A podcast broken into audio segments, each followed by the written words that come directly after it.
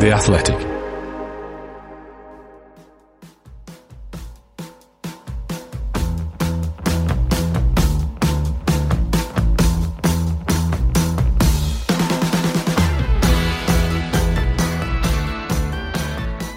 This is Talk of the Devils, the Athletics podcast dedicated to Manchester United, and boy, have we got a packed podcast ahead for you. We're going to be talking about the only team who are still competing in English football on all four fronts. Yes, Manchester United. We're going to preview the Manchester Derby with some renewed vigour. We're going to talk about the Charlton quarter-final. There's some transfer news in there, and we also are going to reflect on a very revealing piece from Laurie Whitwell about how Manchester United recruit footballers. We've got Laurie and Andy Mitten with us. Hello, gentlemen. But before we go any further, we've got some breaking transfer news as we record just after 9 o'clock on Thursday morning. Laurie, I feel like there should be some sort of metaphorical yellow news strap at this point. Yeah, can the video guys get that sorted if this goes on YouTube? We do our best Sky Sports News impression because, we've been a little bit delayed, haven't we, in coming on board just as this is evolved. And information from Adam Leventhal, colleague, excellent journalist, well-connected,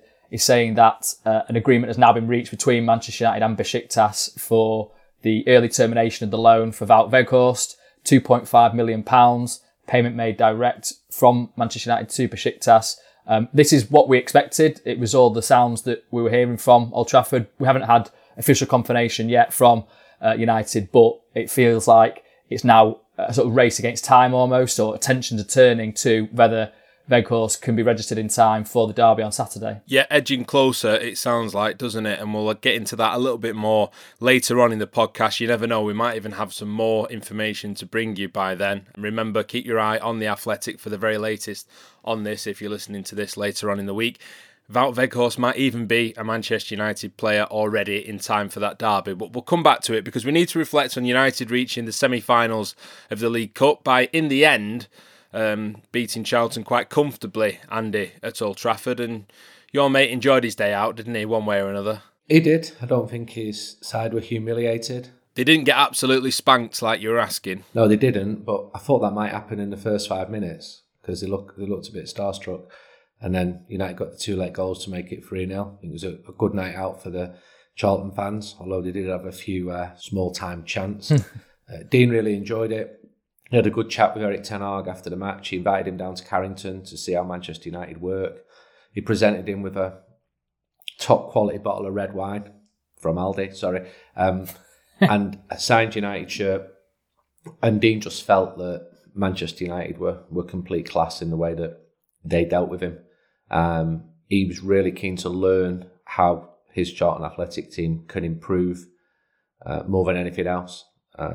Having played against a top side.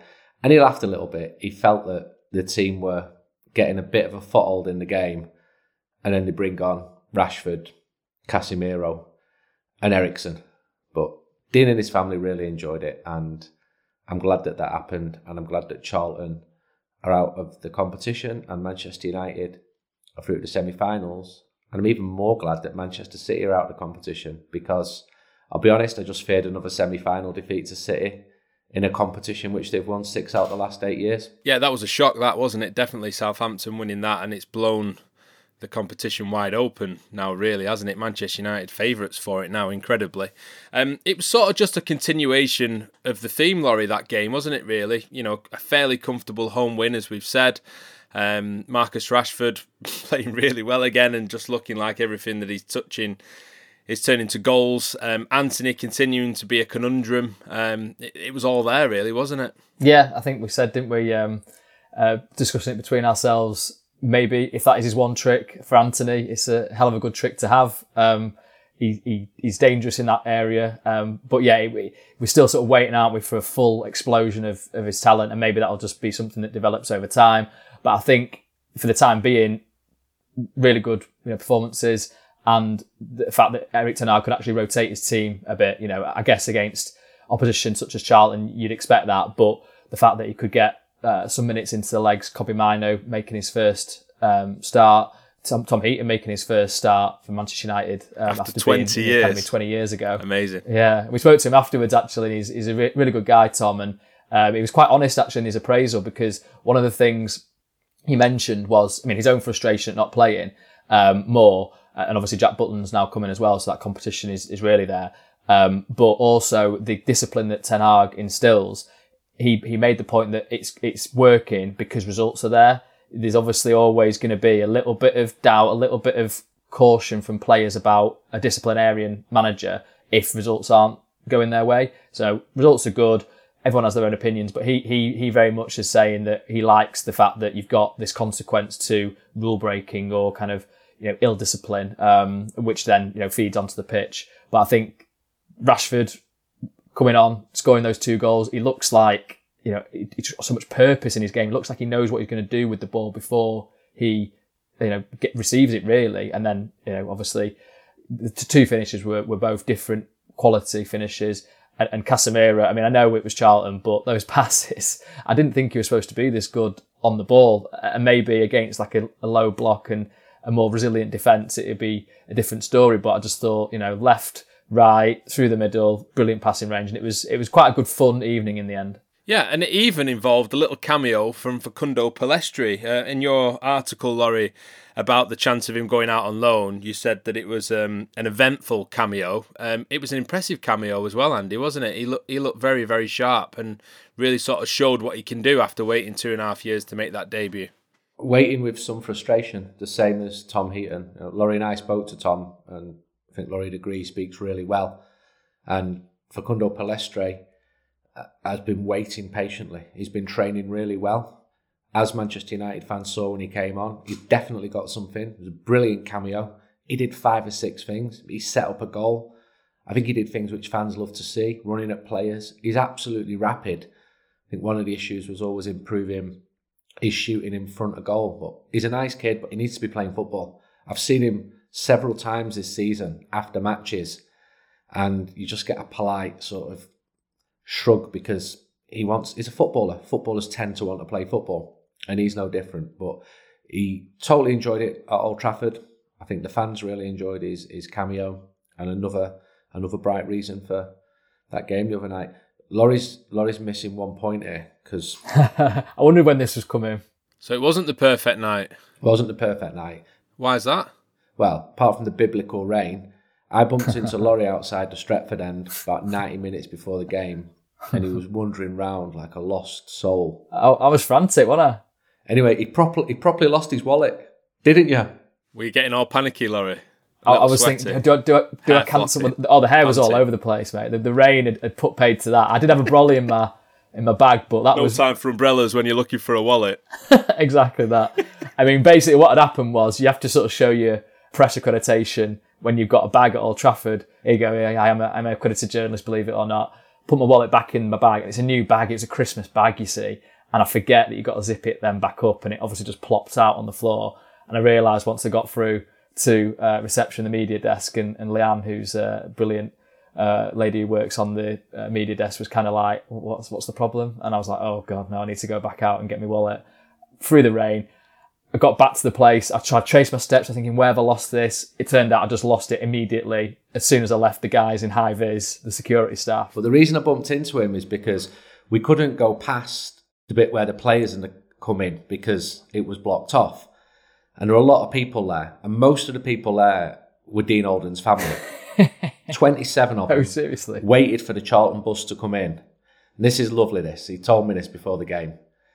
His dad came forward and handed him a picture of his mum and dad. His mum passed away 3 years ago, and just said, she's still watching you, son.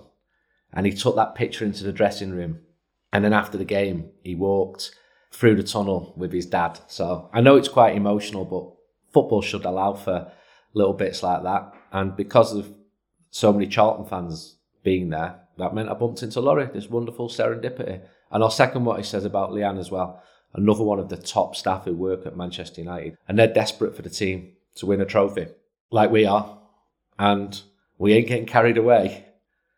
But... Andy's eyebrows are going up again. But. I'll third that about Leanne as well, definitely. Let's just bring it back then to Pellistri to mop it up if we can do. I said about you writing about the chance of him going out on loan, Laurie. There's an article up there from Mark Critchley as well about his performance against Charlton and the weight that he had for it. So go and have a look at that. But in terms of this loan then, what's going to happen, do you think? They're having meetings. It might even be today. I'm not sure the exact timing of it. But it's a collaborative piece again with Mario, our new guy that we've hired, who's a Spanish journalist. We're making good hires, I think, with people that know what's going on in football. Always helpful. And there's a meeting between his agents and United to determine what the best course of action is. Because, I mean, Ten Hag sounded open-minded, didn't he, to him staying? It's kind of weird that it's been 2.5 years since he signed. This was his first game. But actually now it's because he's impressed. I mean, I know it's only Charlton, but he showed that he had, a bit of purpose about him, right? And energy, and he did things quickly. So he beat a man within about 5 seconds of coming on the pitch, which we'd waited an hour for Anthony to do in about 12 matches or whatever it is. So they're having discussions. I mean, Watford are interested. I don't believe that Pellistri's too keen on going to a Championship club. He's also got interest from Spain, which he's been to before, and Andy met him out there, didn't he, Alaves. But this is Valencia that are apparently now weighing up a move, which is a considerable club to go to. So I think he wants more regular games, as Andy's touched on, but United might look at it and think, okay, actually, we need you for the second half of the season. And it's Ten Hag, it's John Murtough, it's Darren Fletcher, who's an important role in the loan choices that are made. So they're getting together with Pellistri's agents and deciding the outcome ultimately. And just quickly on Mark Critchley, who wrote that piece on Pellistri. Critch, you mean? Critch. I got a chance to ask him what his drink of choice is. Andy, you'll love this. It's a Black Russian. So we did a little thing in the press box before Charlton, and I asked him, and he gave me the full description. A little bit of Guinness on top, he says. So there you go, Andy. Not just me that likes a cocktail. I mean, what do you want me to say to this? I've lost the battle before the war's even. I'll win the war. I also spoke to Critch, said I'll have a night out with him, away from you, and I'll turn him. It's a battle, is it? Back to more sensible drinking choices. Critch is the battleground. Speaking of battlegrounds, the City Ground is lovely segue. Going to be hosting one of the legs of the League Cup semi-final because we've got Nottingham Forest, Andy. A penny for Dean Henderson's thoughts, please. He's never been one to be short of putting those thoughts forward, has he? No, it's not always taken even a penny, has it, in fairness? Yeah. He's probably raging with a sense of injustice that he can't show that he's the best goalkeeper that world football has ever seen in the League Cup semi-final. I think it's top that Manchester United are playing Forest. We don't play him at all for 23 years. And then we go to the City Ground twice in 5 minutes. Big away end. Scene of one of the most important games in Manchester United's modern history. No, not the 8-1, the FA Cup third round in 1990. I respect Forest. I hope that they stay up this year and that they get absolutely tanked in the semi-finals of the League Cup. This will be a first away game in domestic cup competition that fans have been able to go to since COVID. Now, Leicester was the last cup game. That was in 21. When Manchester United got knocked out of the FA Cup. Yeah, you might be right with that. Because there've just been so many home draws. It was Derby way, wasn't it, just before COVID? That was great, that one. Whatever happens, all these games are in the East Midlands, aren't they? But we should get a good ticket allocation there. And just adds to the fixture congestion. 6 home games in January for Manchester United. So on Dean Henderson, Laurie, as well, obviously, in the league, he's automatically ineligible to play because of Premier League rules stating that loan players can't play against the parent club. I understand in the League Cup, the clubs can give permission for Dean Henderson to play. So Manchester United could give him permission to play if they wanted to. Do we know for definite that he's not available for this game? No, not for definite. I mean, I made a couple of inquiries last night and the initial reaction was, we don't think he'd play, but as you say, I suppose, if United feel for his development or for a sense of goodwill, maybe they would do it. I mean, but on the flip side, he's obviously been a pivotal figure in Nottingham Forest getting to this stage with the penalty shootout. And if he gets to a penalty shootout again, do you really want to roll the dice? I mean, I don't know. It'd be an interesting one if there's any discussions today or, in the intervening period between the games taking place. So I'll definitely be chasing up that one because it's a really intriguing aspect to it all, particularly given how vocal he was in interviews before the season started about his time at United and how he felt like he should have got more of a chance. So, I mean, personally, I don't know, am I being too kind-hearted and saying let him play? You were saying this last night, weren't you, Ian? Part of me just thinks let him play, but then the devil in me thinks let him sit in the stands. I think it's such a huge opportunity for Eric Ten Hag to win a trophy in his first season and just give that kind of platform for progress. You wouldn't want your lone goalkeeper to undermine that, would you? That's it. I mean, ultimately, you want to win trophies, and clearly Ten Hag has managed these cup competitions well so far. Obviously, there's been a bit of fortune with the draws, but you can't sort of shy away from an opportunity like this so soon in your United tenure. It would just give it, you know, a real sheen of authenticity that he's a proper Manchester United manager.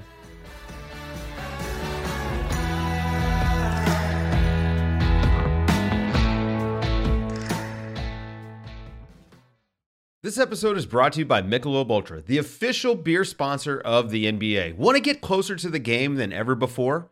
Michelob Ultra Courtside is giving fans the chance to win exclusive NBA prizes and experiences like official gear, courtside seats to an NBA game, and more. Head over to MichelobUltra.com/courtside to learn more.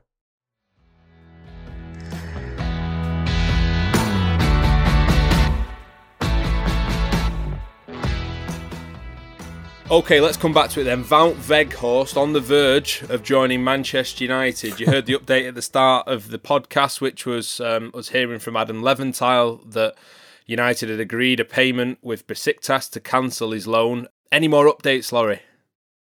No more updates as yet. Suspense, not quite worked out for us there. It's only been 15 minutes or so, in fairness. I know, yeah.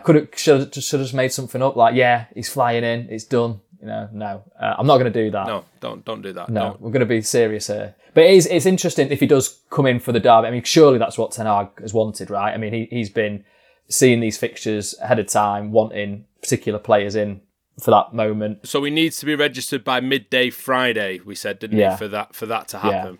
Yeah, and then we'll speak to Ten Hag after that, his press conference, so we'll know by that point, you know, whether or not it's been successful. I mean, you feel like because it's Thursday and this has happened, the agreement's been reached, there's obviously a deadline that they've got in their mind, so you'd think that they would want him, you know, as an option. And I mean, Wout Weghorst, you know, certainly was that way inclined when he was waving goodbye to the Besiktas fans last weekend. I mean, it's happened quite quickly, hasn't it? I mean, it was only Saturday night where this kind of really took hold, and I think United had... I know that they've been having conversations about it previously. The Burnley game at Old Trafford, I'm sure that was a sort of fertile situation to have a few bits of conversation privately. Wout Weghorst has obviously been aware of it for a few days, a few weeks. But I think they should. My hunch is now that they'll get him in time, but we'll see. I think it's also going to happen, and I hope he's as successful as the last player Manchester United signed from Besiktas. Quick pause for the listeners to have a think. Like you had to have a think when I asked you before. Took me a while, didn't it? But I got it. You did get it, and he was good, wasn't he? Yeah, he was. Very good. I wouldn't have got this, I don't think. No? Go on, you got it then. It was Ronny Johnsen. Way back in 1996, 7, was it? I think 6. Correct. 96. Yeah. Signed in the summer with Jordi Cruyff and Karol Podolski. Yeah. What a trio. If I'm not mistaken, Ronnie was 1.6 million. And Henningberg maintains to this day it's the only person he's seen man-mark Zinedine Zidane out of a game. He said he was that good. Right. Was he playing in midfield that day? Against Juventus? Yeah. Against Juventus. Yeah, well, he could play midfield and he could play centre-half. And lovely temperament, very, very good player, very nice guy. Carried a lot of injuries, played through a lot of those injuries, but absolute success for Manchester United. Yep, I hope people at home got that. So if Wout Weghorst is on this... Yeah, we hope that Wout Weghorst can replicate what Ronny Johnsen did 30-odd years ago. You've already got a chant, haven't you, Andy, for Wout Weghorst? I ain't got a chance. This is picked up from Danny McMullins on Twitter. And let me find it. Vow, it's the sound of the set piece. Vow, it's the sound of the set piece. There's a syllable too many there, isn't there? Vow, it's the sound of the set piece. I think it's right. It's just quite tricky to say. I like the idea behind it. Yeah. Vow, it's the sound of the beast. Or the beat. United set pieces have been better this season, so... Yeah, well, we'll see. Yeah, if Christian Eriksen can... can provide him, then you never know, the Stretford end might be bounced into that one. Stranger things have happened, or have they? I'm not sure. Anyway, let's move it on. Let's talk about one of the most popular pieces on The Athletic in recent weeks. That is Laurie Whitwell's breakdown of how Manchester United signed footballers. It's been dubbed Project Bethlehem, which I think is Manchester United's task of signing players rather than Laurie's task of writing it all up. But a very, very revealing read, Laurie. That's the only word for it, to be honest. Yeah, thank you. It's been nice how it's been received because it took a lot of work, obviously, a lot of time, help from colleagues as well, sort of bouncing ideas off them and hearing their thoughts. But yeah, the reader seems to have appreciated it. And I think probably because it gives a good understanding of what the situation is now at Manchester United and how they recruit players, and also the journey that they've been on since Sir Alex Ferguson left, which is why this Project Bethlehem name was coined, maybe somewhat loftily, but it was about trying to, I guess, start from scratch, birth a new era, I suppose. And certainly from United's point of view, they feel like they're in a better position than ever to recruit players and scout the right targets. There's other people that have been involved in the system, that are outside the system as well, agents, for example, that will say, actually, United still don't know exactly how to get a signing quickly and ahead of the curve, because my impression of a good recruitment system would be one where they sign players for a good value that perhaps other clubs are looking at but aren't necessarily sure about, and then they come into the first team and they produce the goods. I would say that is a good recruitment system. I know that's difficult with Manchester United. There is definitely a United tax where they get involved and clubs ramp up the price, but there's also issues over when they... a strike point is what Ole Gunnar Solskjaer would sort of complain about, knowing when to go for these players. So for example, Anthony, they obviously had him at the start of summer. He was one of the three players on their list. Ten Hag was the crucial voice in it all. And his influence on this system is really paramount right now. I mean, we're talking about Wout Weghorst. Clearly that's a player that Eric Ten Hag, is advocating. I don't necessarily think he would be a player that the scouting department have gone, here's a player that we've unearthed. I think certainly they will have looked at the numbers involved and how he fits into the team, because they did that with Casemiro last summer to a great detail. And they've kind of all agreed that, yeah, okay, this is a good player for us in this particular very specified circumstance.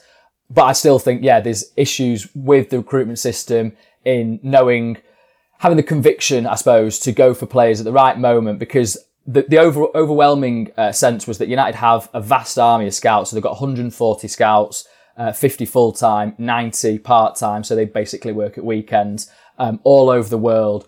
And yet they've got massive amount of data that all goes into the central system, and they can pick out reports from players. They'll know every player in the globe, but the kind of magic ingredient is knowing when to strike for those players and how to get those players, negotiate good deals, have those relationships with sporting directors, with agents, so that you can get ahead of other clubs.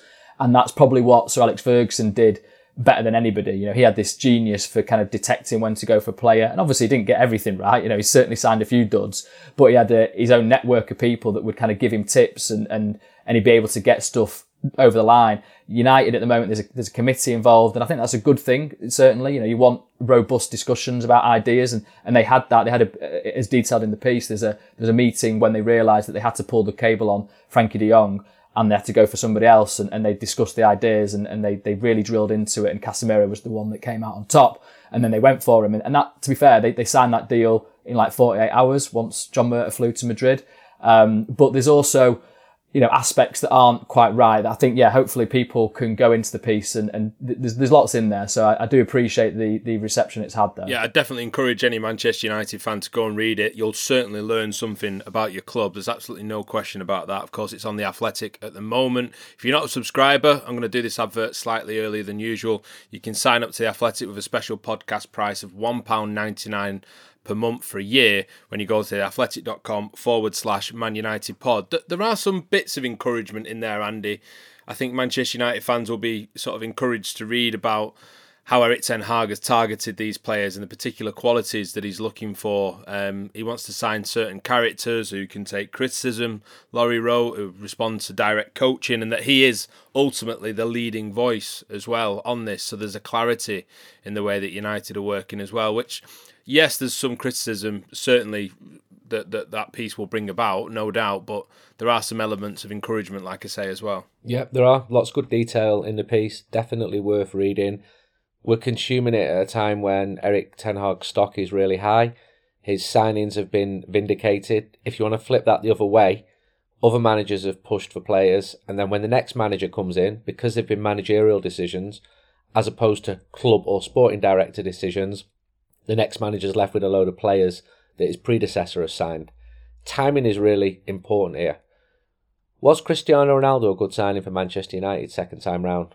Because we all thought he was at the start, and the more I hear from different people within inside the club, I have doubts about whether he was a good signing overall. Now, that was Ed Woodward pushing for that. What did Ed Woodward do to be in a position to push for that? He became close to several of the leading agents, who were gatekeepers to the leading talent. George Mendes. Not long after Ed Woodward came in, George Mendes' daughter, for example, was doing work experience at Manchester United. And agents will always see things from their perspective. I saw a report recently.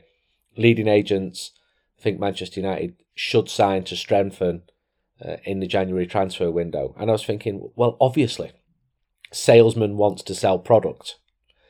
Ten Hag pushed for all the players really hard. I think the fact that he wants to go for Weghorst, fans will back him on that because he knows far more about the player than any of the fans. And because his signings so far have been successful. Casemiro, Christian Eriksen, Lisandro Martinez, outstanding successes, all of them. Anthony, more of a question mark, but we keep seeing moments there. And the other problem with recruitment is it is so subjective. You've got so many people offering counter opinions depending on results. December 18, someone pretty high up, you should be digging into who signed Fred for this club, because that's a disgrace. That same person went quiet a month later when Fred was man of the match against Manchester City away in the derby. And there's lots of people who have been slighted, people who've left the club, people who've said, yeah, not what it is, not what it should be. Definitely been issues, as is touched on in the piece, with the way that Manchester United signed, with Joel Glazer getting the final say on signings. Is that the most efficient way to run a club? I think the way that Manchester United sell players, there's huge room for improvement there. You look at the revenues Chelsea have made from selling players in the last 5 years, compare them to Manchester United, not even a competition. Manchester City sell players really, really well compared to Manchester United. So there is room for improvement, but I do think that Manchester United have been improving under John Murtough and under Eric Ten Hag. I said before, Laurie, that there's a lot of detail in there. The top comment on the piece really stood out to me. It had nearly as many likes as people had commented on the piece, so like well over 200. It's from Justin. He says, I'm kind of stuck on the fact that United's head of data science is from a fashion retailer. Yeah. That'll surprise a lot of people, that. Yeah, it's certainly been something that's been debated as well, you know. How do you go from fashion to football? They're different skills to look for, you'd think. I mean, at the same token, people that I speak to say he's a really sharp data analyst, and if that's what your job is, then you can transfer it to another sphere. And he's hired people, they haven't actually started working yet. So that's another aspect that probably should be, you know, highlighted, that things take a long time to get sorted at United. Is that Joel Glazer? Is that other people that work for the club that don't push through on things? But yeah, I think at least having a greater data element to it has to be a good thing. But I would still say that it's having that feel for the market and knowing when to strike for a player and having that vision. The vision comes from Eric Ten Hag, right? That's basically where it's come from. For as much as United will say that Lisandro Martinez was on a list of 5 players, centre-backs that they were looking at, or Anthony was on a list of 3. Ultimately, it's Eric Ten Hag that has pushed for certain ones. And that's fine, because he's the manager and you want to be able to support the manager. I suppose I still have a slight reservation that, as Andy touched on, you know, if at some point Eric Ten Hag does depart, then, you know, is the next manager going to be so on board with the same kind of players? The flip side of that is that Ten Hag is building a more cohesive team. So the idea is that, okay, you get a manager that's, you know, similar to Ten Hag, and therefore you can keep the train going that way. But yeah, there's definitely I mean, issues of reporting. So with these highlights of players where scouts have recommended players and have kind of hammered the recruitment department. So John Murtough and Steve Brown, the head of recruitment who came from Everton with John Murtough, about certain players and not heard back is their allegation. United will say that, okay, not all scouts are kept abreast of developments after they've put reports into the system. You know, if they're having discussions with agents, they wouldn't necessarily tell a scout that and how they've fallen down. But I think there is it's fair to include that criticism though, because I've heard it in multiple situations, and you can see it in the players they've signed, right? You know, I mean, they've missed out on Erling Haaland, they missed out on Jude Bellingham, they've missed out on other players that they've, you know, Julian Alvarez, you know, they missed out on him really. You know, they could have signed him potentially last January. There's currently players that are being discussed right now that United are in the mix for that they sound like they're going to, you know, miss out on, and you won't necessarily hear about them until, you know, 2-3 years down the line. Moises Caicedo is an example where, you know, United were definitely in talks with him. There were some issues over the agents, like he's got quite a few agents, and it was kind of hard to find out who United should be talking to, and maybe the price was going up as a result of that, and United stepped away and thought, no, not for us. But Brighton got the deal over the line for, you know, less than £10 million, certainly. And now look at him, you know, and he was a player that was definitely in the system, and it needs, in my opinion, someone to take the initiative in those situations, because, okay, we've had Pellistri, who was signed for like £9 million, who they could still make a profit on now, you know, even though he hasn't actually played until this week, because he's played for Uruguay at the World Cup, and you feel like, okay, they could buy him and sell him. If he's not for one for you, that's not bad business. I think that's fine. Ahmed Diallo is one that they obviously took a chance on ahead of other clubs, but ultimately that deal is worth £37 million if all comes to fruition. So I sort of think, well, you need to be a first-team player at Manchester United when you're committing that kind of sums, and he's having a good loan spell at Sunderland, but we're still to sort of see. So I'm still waiting for United to kind of make these signings that you go, okay, that's clearly something that's come from the scouting department, recruitment department, the data analysts, and they've taken the initiative and they've gone with it, and it's been a success. Yeah, like I say, lots of detail in there. There's certainly more we could talk about, no question about that. But go and read the piece and see about what you think about it. A reminder, the podcast price is up there at the moment, £1.99 a month for the first year. If you're not a subscriber, sign up now. Go to theathletic.com/Man United Pod.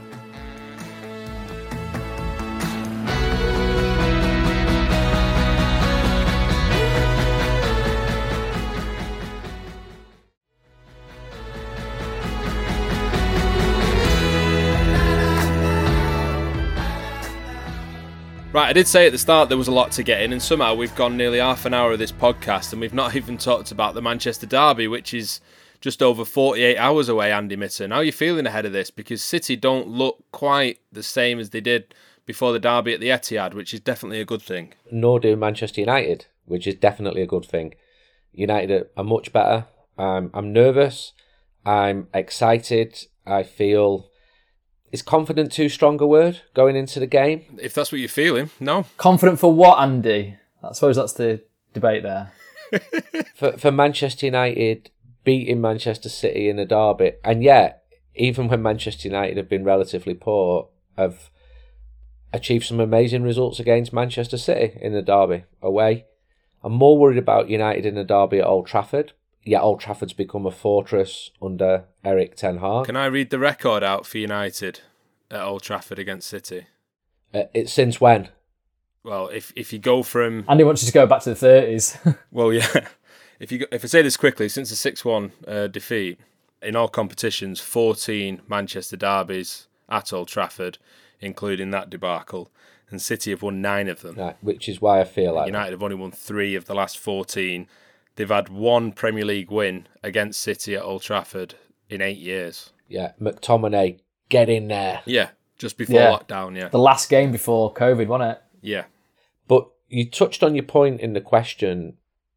Are City, is wobbling too strong a word? Probably. Is Haaland upsetting the balance? They played a weaker team against Southampton. City are favourites. Imagine if United won. Go a point behind City. This would just be unforeseen. I think United have got to step up and get more top results. Liverpool have been beaten at Old Trafford. Arsenal, Tottenham. Imagine beating City. But you can probably tell in my voice. How do you feel about it, Laurie? They're still the benchmark, aren't they? They're the champions. Well, that's why I sort of asked you for what confident would mean. So I'm confident that United will put on a good performance, you know, not like the one at the Etihad, which was, they were destroyed, weren't they? And I'd be interested to see what Eric Ten Hag does with his lineup, whether he commits like he did at the Etihad, and then the players, from his point of view, didn't follow through. I think he was talking about bravery, wasn't he? And I think bravery in terms of positioning, you know, going high and supporting your teammates. And in the end, it was like two different teams, wasn't it? And the midfield was totally open, and, you know, De Bruyne had a field day. But I am confident that there'll actually be more together in this one. I mean, I watched the Southampton City game last night, and it was kind of startling how little kind of rallying there was from City. I mean, maybe they were like, well, okay, we don't want to exert ourselves too much in this competition. We've won it before. There's bigger fish to fry. But it was quite interesting that Southampton, a team that have been really struggling, Nathan Jones has been under huge pressure, you know, from the fans already, and they were able to pick a path through City and you know, certainly first half in a good way, you know, pressing high. So maybe that will give Ten Hag encouragement to stick to that kind of strategy for a game against City. But yeah, it's a really intriguing one, because you just feel like if they do manage to get a win, that is rocket fuel for the whole season. Biggest statement yet, no doubt at all, yeah. On Nathan Jones, actually, at Southampton, I read on Twitter, I don't know if it was a joke or not, but the fans had been chanting at him, "You don't know what you're doing." And then they went 2-0 up against City in the space of about 5 minutes. And then they started chanting, "You do know what you're doing," which I don't think I'd ever heard before. That's good. Whether it was a joke or not, I'm not sure. Yeah, but I quite enjoyed reading that tweet. Anyway, back to Manchester United, Andy. Yes, okay, the record against City is not good, but the form that they've been in lately is good. And the form of individual players coming into this game is really positive as well. Marcus Rashford, we seem to talk about all the time. We've seen that mentality man celebration pointing to his head a lot, that we dubbed it. Loads of people got in touch with us about a different name for it, and we had loads of different weird and wonderful ideas for it, so we'll wait to see what Marcus ends up calling that.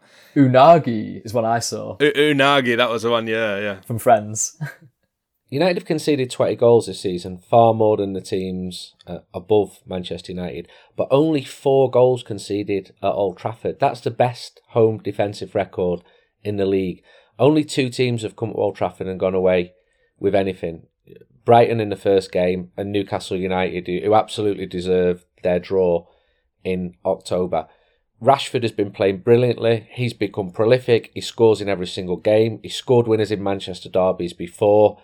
I think the difference will come from players like Casemiro playing in this match, and a settled Casemiro, because he wasn't back to the start of October for that 6-3, when, as Laurie said, it was completely disjointed. City destroyed United, as they did in April in the last derby at the Etihad before that one. I'm expecting and hoping for a much more convincing Manchester United performance. You've got Varane in, you've got Lisandro Martinez in. Do you think they'll start, Andy? I think that both Guardiola and Eric Ten Hag chose their selections this week with the derby in mind. More so Guardiola, he talked about minutes in legs. I think he knows that the United he's coming up against now are probably the strongest United he will have come up against since joining in the summer of 2016. I think he knows that if United won, it could be really significant for Manchester football. City have got some slight issues of their own. I think the strongest Manchester United 11 at the moment would be Martinez, so I'm glad he got their minutes against Charlton, and he wasn't brilliant. No, he wasn't. Raphael Varane is brilliant. Luke Shaw, you know, it's all right playing Luke Shaw at home in the centre of defence against some teams. Against Manchester City, start to doubt it a little bit. If United are going to win, you need 8 out of those 11 players to really come strong against a brilliant City team, because if you allow someone like Kevin De Bruyne to play, then he will destroy Manchester United. That was the issue in the derby at the Etihad as well. It leads into sort of the selection of defence as well. I was pitch side for that game, and I was on the side of the pitch in that first half where De Bruyne was just pulling onto the right-hand side, and him and Foden were ganging up on Tyrone Malacia on that side, and it was a very, very, very difficult 45 minutes for him, and it didn't feel like Christian Eriksen was able to offer him much support either, in fairness, in that game. And that's definitely going to be an area that Ten Hag will look at. But both full-backs, like we've just talked about the centre-halves, Laurie, there's a decision to be made on both sides, whether you go with Diogo Dalot, we don't know his exact fitness status, or Anwan Bissaka, who's looked sort of better in recent weeks. Maybe a better one-on-one defender against Jack Grealish, if indeed he is the choice on that side with his dribbling. And then left-back as well, because Malassi's had a lot of minutes. Granted, that's been when Luke Shaw's been centre-half, so you'd think Luke Shaw's still the first-choice left-back. But right across that back line, there's decisions for Ten Hag to make, isn't there? Yeah, absolutely. I mean, the Dalot one was interesting because he had a little conversation with Ten Hag before coming off against Charlton, and he'd obviously pulled his hamstring a little bit. So it felt like one of those precautionary ones rather than, a few weeks out, but it's tough to say, isn't it, in those situations. Wan-Bissaka, I mean, he's a player that United, Ten Hag would have been open to selling maybe this window if he could get a replacement in, and there's certainly been interest in him, Wolves, Crystal Palace, but I do wonder now if it's got to a point where United are fully focused on getting a centre-forward in, and they've got a goalkeeper in now as well. Let's keep the status quo, and Wan-Bissaka's actually done quite well when he's played, so as you say, perhaps in specific situations like the City game, he actually is the better option to kind of defend those one-on-one situations. Luke Shaw, yeah, I mean, I get the feeling that him starting Martinez against Charlton was a prelude to starting again against City, and Luke Shaw moving to left-back. I mean, because he was great against, was it Forest? It was at left-back again. Or was it Bournemouth? I get confused with the games. They're all in red as well, aren't they? And the opposition. Exactly, that's what I'm trying to do. They're so similar. So I just think that Shaw at left back offers, just that extra bit of quality going forwards, and he scored against City, hasn't he, previously? He knows what he's doing in those games. So that was kind of my reading of what happened with the lineup the other night. But yeah, that being said, Malacia has shown some snap, hasn't he? It's going to be an interesting one, but you feel like the defence should be more settled, should be more coherent. I mean, David De Gea's linking with them as well, I think, has got better as the season's gone on. Certainly, it couldn't have got any worse than Brentford, could it? But that is a difference. As Andy touched on, Casemiro, I think, will make a huge difference in this game. Yeah, incredible, really. Casemiro just wasn't even a starter, was he, when the derby came around? On the bench for the full game. No, he came on, didn't he? Yeah, it was Scott McTominay who started that game. Anthony Martial as well. In fact, any more Vout updates, Laurie? No more updates. Okay. Still waiting. Yeah. Anthony Martial may be affected by Wout Weghorst coming in, Andy. You'd like to think that it might inspire a bit of form from him, with him having a little bit more competition maybe. But actually, the Manchester Derby's been the one game where you don't have to worry about Anthony Martial. He's really shown up in some of the derbies over the years. In fact, he's not scored more goals against any other Premier League team than Manchester City. He's got 5 during his time at United. So that is a wild start. I'm trying to find some positivity somewhere, and because Martial's not looked quite at it, has he, in fairness? He's not, and that's why the manager wants another strike option, and Wout Weghorst is a completely different type of player to Anthony Martial. One of Martial's best games for Manchester United was away 2 years ago at Manchester City. So he's a probable starter on Saturday at Old Trafford, and you need him to have one of his great games. I think there's enough United players been playing well to really damage City if things go Manchester United's way. I'd be stunned if Weghorst came in and started the match, but he could come in, and if he's registered in time, he could come off the bench. And there's a little psychological side to that, because it would lift the crowd, and Manchester City won't be planning for that whatsoever. It's impossible to plan for. And the one thing that Pep Guardiola likes to do is go into the granular detail of all the different possibilities. So you mentioned Malacia. He was targeted by Manchester City with great effect in that first half. Ten Hag won't make the same mistake again. Probably put Luke Shaw in there. And Martial, be a great game for him to score, because he's not been scoring enough. It's Marcus Rashford who's taken over the role of the goal scorer. And I don't think Anthony Martial has been playing badly. Tends to play for an hour, then he comes off, he does some good things. He's certainly not a scapegoat. There's a couple of other players getting more criticism than him. Anthony's getting more criticism than Anthony Martial. I wouldn't be too troubled if Anthony Martial started. No. Okay. Well, let's try and feed off some of that confidence that you had before, Andy. Yeah, I think that's a nice way to wrap things off. 8 wins in a row for Manchester United, and 9 would probably be about the most significant yet under Eric Ten Hag. Enjoy the match, whatever happens. Just before we go, I want to point you in the direction of one last article on The Athletic as well by Katie Wyatt. It's Ella Toon, My Game in My Words, because Manchester United men's team obviously got this significant game on Saturday, but the women's side take on Liverpool on Sunday at Lee Sports Village as well. And Mark Skinner has said that they've sold over 8,000 tickets, which means that they're on course to set a new club record attendance at the Lee Sports Village this weekend against Liverpool, which would be brilliant. And it's a very interesting article as well, with one of the key protagonists in the England women's successful 12 months in 2022. But that's it for Talk of the Devils. Cheers, Andy. Thanks, Laurie. Like I say, enjoy the match, feed off that Mitten confidence. We'll speak to you after it, no matter what happens. Thanks for listening, and we'll see you on the next one. Bye-bye.